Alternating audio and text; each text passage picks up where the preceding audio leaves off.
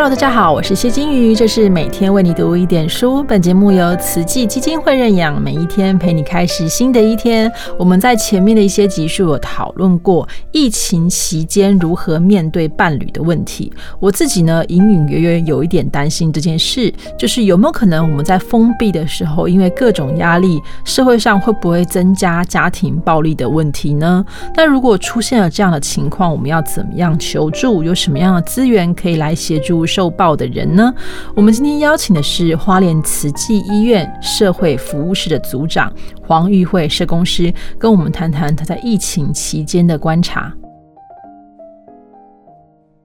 大家好，我是慈济医院的急诊社工师黄玉慧。那其实针对呃疫情底下的家暴议题，我们会发现到是说，从五月份开始全台湾三级警戒之后，卫福部会开始统计发现是说，呃全台的通报量比去年同期增加了大概约百分之十五。那之中以老人的受报通报的幅度通报为最为明显吼。那其实社福团体是担心说，三级警戒的延长会。让那个家暴量攀升会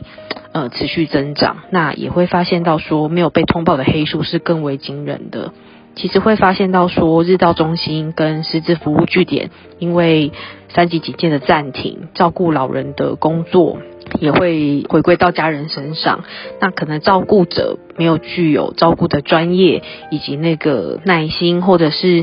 同时因为疫情的关系没有办法工作，收入减少，所以心情不佳，在照顾这些呃老人或者是家人这样子成员相处的时候，是容易发生冲突的。那另外也会发现到说，因为疫情的关系，原本的生活形态也都改变了。然后在疫情的压力之下，家人密切接触。然后没有按照原本的生活方式可以排解压力或是情绪等等，在家中的话，冲突的几率就会变很高。那其实会发现到说，呃，其实密集的大家在家里的个空间待在一起，即使是一个小小的问题，比如说没有戴口罩啊，或者是说返家后没有立刻消毒，或者是说该不该洗澡等等，其实都会变成是说家庭冲突的一个导火线。再来是一个很大的因素，是因为疫情的关系。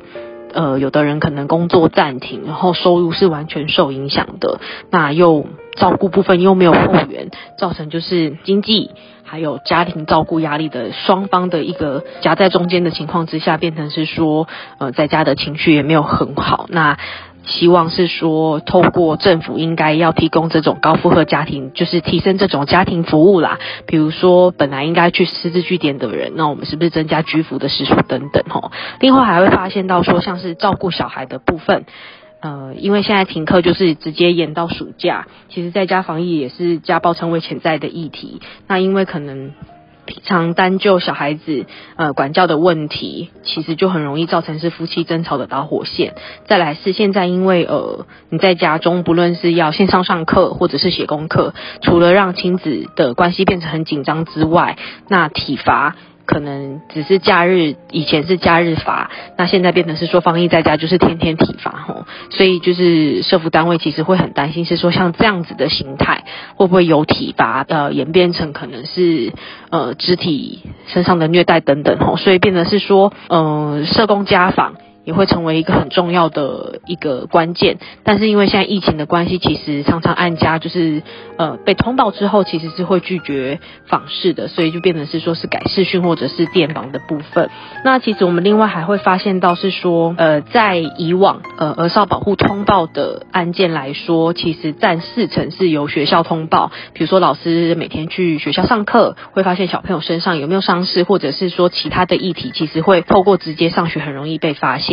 那目前呃，你回归到家庭，就是在家里线上上课。嗯，就是只透过视讯那个这样小小视窗，其实很难发现到说，哎，小孩是不是生活上会有异样，或者是说身体上面有没有其他的不明显伤势等等，会会变得比较困难。所以就是希望说，呃，因为疫情没有上学，呃，建议学校的老师可以主动关心，呃，除了上课之余之外，关心一些比较高风险的孩子在家呃生活的状态，或者是在家里就是跟父母亲相处的那种亲子互动的关系吼。那其实我们针对在在呃家暴或者是儿虐的案件，以往在还没疫情之前，我们就是主动拨打一一零或是一一三，就是万一真的是自己有在家庭遇到像这样子受暴的议题的时候，我们就主动打电话求助。那另外也会希望是说，在旧案的部分，也希望政府可以透过村里干事或是村里长，或者是说县市政府的社工这边主动打电话关心旧案，就是大家密集在家里跟家庭成员相处的时候，就是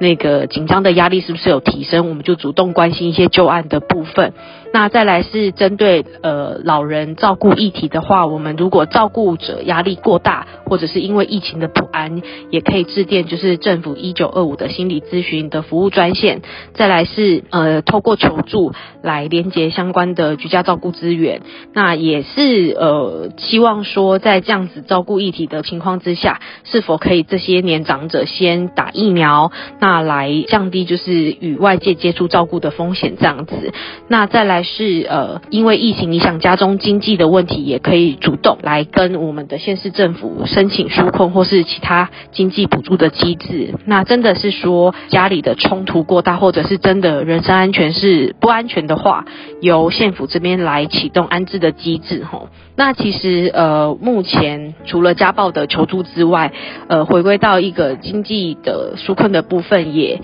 建议民众可以在呃致电，就是比如说像是以花莲县政府来说的话，可致电一九九九来跟县府求助的专线。那其实，在疫情的情况之下，有时候呃可能有一些，比如说像是老人比较少使用三 C 产品，或者是说小孩在使用一些三 C 产品是受限制的话，还是建议主动呃由呃我们这边关心，或者是说拨个电话向外界求助等等，这个都是只要有连接到外面的。资源的话，大家都是很愿意协助的。谢谢大家。